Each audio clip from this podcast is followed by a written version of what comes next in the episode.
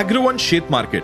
शेतीतलं market intelligence सांगणारं देशातलं एकमेव पॉडकास्ट आपला शेतमाल कधी आणि कोणत्या किमतीला विकावा याची इन्साईट देणारी माहिती. स्थानिक आणि आंतरराष्ट्रीय घडामोडींचा बाजारावर होणारा परिणाम शेतमालाच्या दरातील चढ उतार मार्केट ट्रेंड यांचा उलगडा. मार्केटबद्दल अपडेटेड राहायचे असेल तर हा पॉडकास्ट चुकवू नका.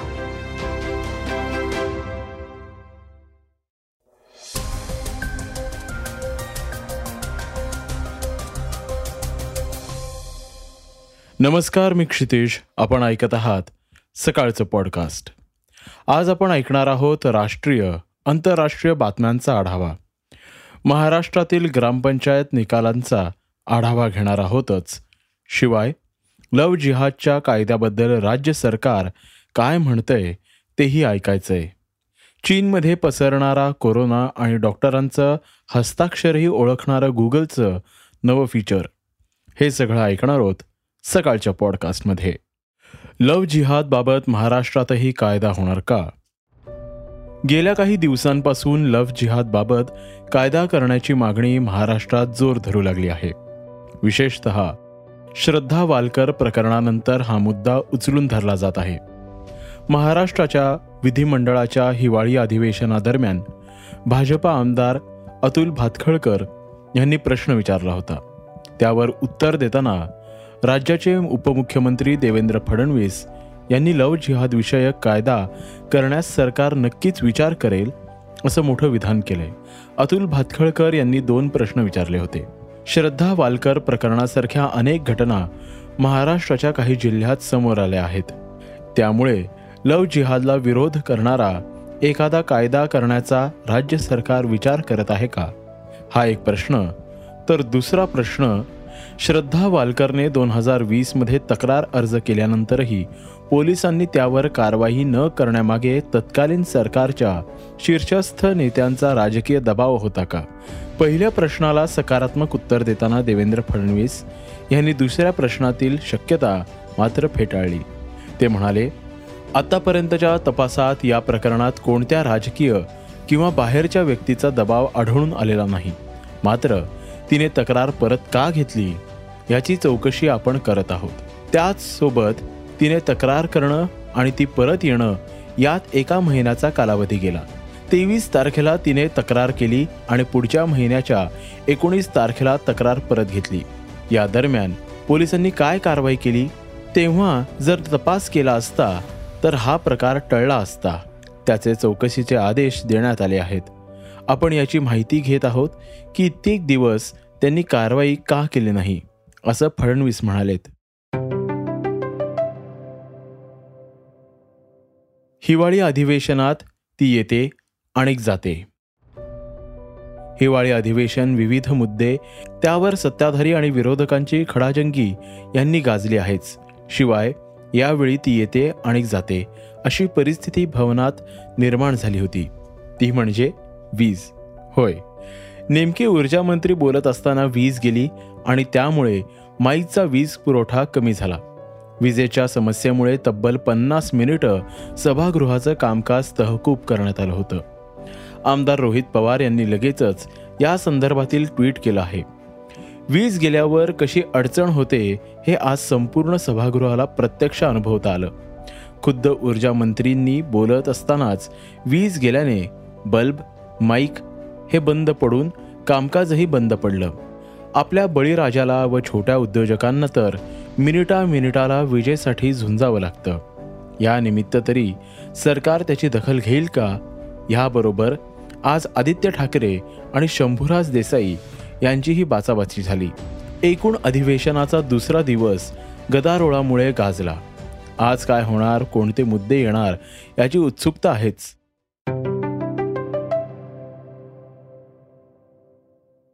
चीनमध्ये पुन्हा कोरोनाचा कहर. जग आता कोरोनाच्या कहरातून बाहेर पडलं आहे. न्यू नॉर्मल सुद्धा आता जुनं झालंय. पण चीन मात्र अजूनही कोरोनाच्या कचाट्यात अडकलं आहे. तिथला कोरोना प्रसार काही कमी होतच नाही. चीनमध्ये दिवसेंदिवस कोरोनाचा प्रसार वाढतो आहे. कोरोना टाळेबंदीचा जाचक नियमांविरुद्ध नागरिकांनी आवाज उठवल्यावर चीनी सरकारने ही बंदी काही काळाकरिता शिथिल केली होती. झिरो कोविड पॉलिसी संपल्यानंतर रुग्णसंख्येत मोठी वाढ झाली आहे. परिस्थिती इतकी गंभीर आहे की रुग्णालयातील सर्व खाटा तुडुंब भरल्या आहेत. औषधे नाहीत ती कुठेही असली तरी लांबच लांब रांगा लावाव्या लागत आहेत चीनमध्ये दररोज शेकडो लोकांचा मृत्यू होत आहे. इतके मृत्यू झाले आहेत की मृतदेह ठेवण्यासाठी रुग्णालयांमध्ये जागाच उरलेली नाही. मृतदेह खोलीपासून रुग्णालयाबाहेर ठेवण्यात येत आहेत. अंत्यसंस्कारासाठी स्मशानभूमीत लांबच लांब रांगा लागलेल्या आहेत. तज्ज्ञांचा दावा आहे की येत्या दोन ते तीन महिन्यात चीनमधील ऐंशी टक्के लोकांना कोरोनाची लागण होऊ शकते. मात्र भारताला याचा धोका आहे का? असा प्रश्न आपल्याला पडतो. एन टी ए जी आयचे प्रमुख डॉक्टर एन के अरोरा यांनी याबाबत सांगितले की चीनच्या कोविड परिस्थितीवर बारकाईने लक्ष ठेवणे महत्त्वाचे आहे. परंतु आपल्याकडे पुरेसे लसीकरण झाल्याने घाबरण्याची गरज नाही.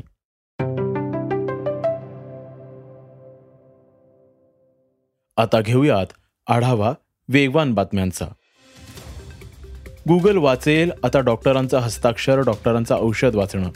कंपाऊंडर नाही मेडिकलवाल्यांशिवाय कुणालाही कळत नाही असं गमतीनं म्हटलं जातं. पण आता तंत्रज्ञानाने यावरही उपाय शोधला आहे. गुगलच्या मदतीने डॉक्टरांनी काय लिहून दिलंय हे ओळखणं सोपं होणार आहे. हे फीचर भविष्यात काम सोपं करेल की गोंधळ वाढवेल ते देवच जाणतो. मनी लॉन्डरिंग प्रकरणात सुकेश चंद्रशेखर आणि आपचं कनेक्शन व्यावसायिक सुकेश चंद्रशेखर सध्या मनी लॉन्डरिंग प्रकरणात अडकलाय. बॉलिवूड अभिनेत्री जॅकलिन फर्नांडिस सुद्धा या प्रकरणात सामील असल्याचे पुरावे याआधी सादर झाले आहेत. पण आता सुकेश चंद्रशेखरने आम आदमी पार्टीचा देखील समावेश असल्याचा दावा केलाय.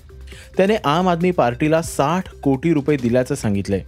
या गंभीर आरोपांची चौकशी करण्याची शिफारस समितीने केली आहे. फिफाचा फिवर बरकरार.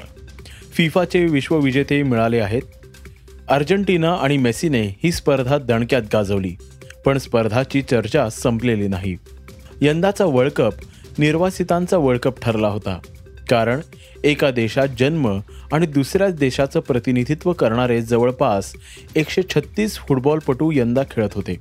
दुसरीकडे विद्यार्थ्यांना मार्गदर्शन करताना मुख्यमंत्री एकनाथ शिंदेंनी जिद्द चिकाटी आणि मेहनतीचं महत्त्व समजून सांगताना फुटबॉल विश्वचषकामधील मेसीच्या खेळाचं उदाहरण दिलं आहे.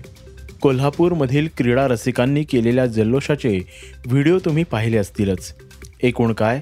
कतारपासून कोल्हापूरपर्यंतचा फिफाचा फीवर अजून बरकरार आहे.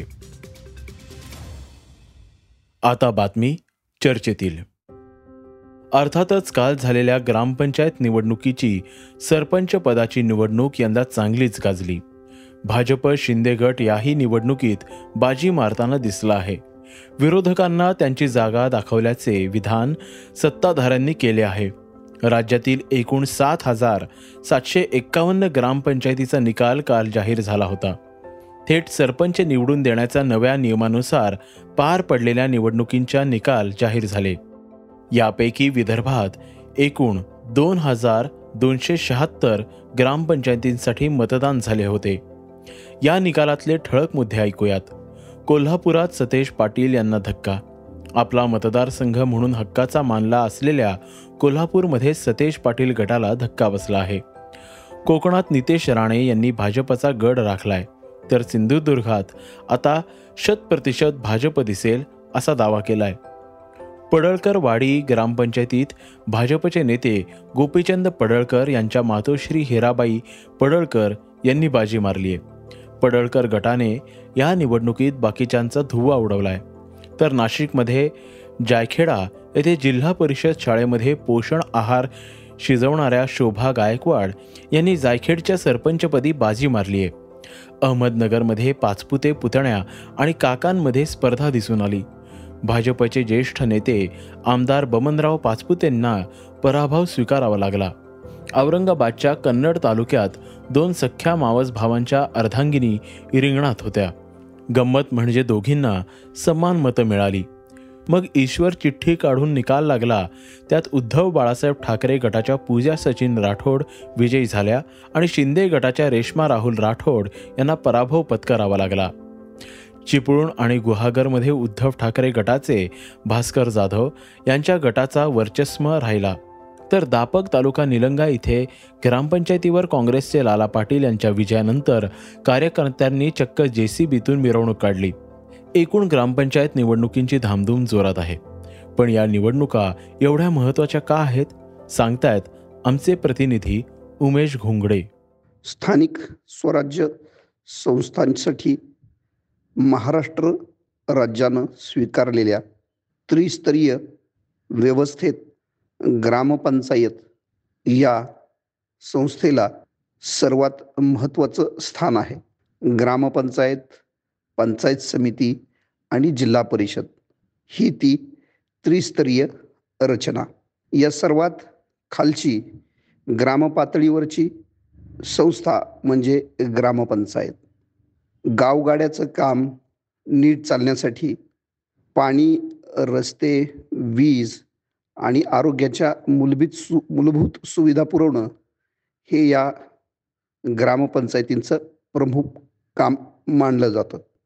महाराष्ट्राच्या आजच्या राजकीय स्थितीमध्ये ग्रामपंचायतींच्या निवडणुकीला विशेष महत्त्व प्राप्त झालं आहे राज्यामध्ये महाविकास आघाडीचं सरकार पायउतार होऊन एकनाथ शिंदे यांनी भारतीय जनता पक्षाच्या मदतीनं नवं सरकार स्थापन आहे येत्या काही काळात जिल्हा परिषदा महापालिका या निवडणुका होणार आहेत. या पार्श्वभूमीवरती ग्रामपंचायतींच्या निवडणुकीला विशेष महत्त्व प्राप्त झालं आहे आपली ताकद किती हे दाखवण्याचा प्रयत्न प्रत्येक राजकीय पक्ष या निमित्तानं करतो आहे. हे होतं सकाळचं पॉडकास्ट आजचं सकाळचं पॉडकास्ट तुम्हाला कसं वाटलं हे आम्हाला सांगायला विसरू नका. तुमच्या प्रतिक्रिया सूचना आमच्यापर्यंत जरूर पोचवा. आणि सगळ्यात महत्त्वाचं म्हणजे सकाळचं पॉडकास्ट तुमच्या मित्रांना कुटुंबियांना नक्की शेअर करा. उद्या पुन्हा भेटूयात. धन्यवाद. रिसर्च आणि स्क्रिप्ट स्वाती केतकर पंडित नीलम पवार. वाचा बघा आणि आता ऐका आणखी बातम्या. ई सकाळ डॉट कॉम वर. तुम्ही हा पॉडकास्ट ई सकाळच्या वेबसाईट आणि ऍप वर सुद्धा ऐकू शकता. विसरू नका या पॉडकास्टला आपल्या आवडीच्या पॉडकास्ट ऍप वर सबस्क्राईब किंवा फॉलो करायला.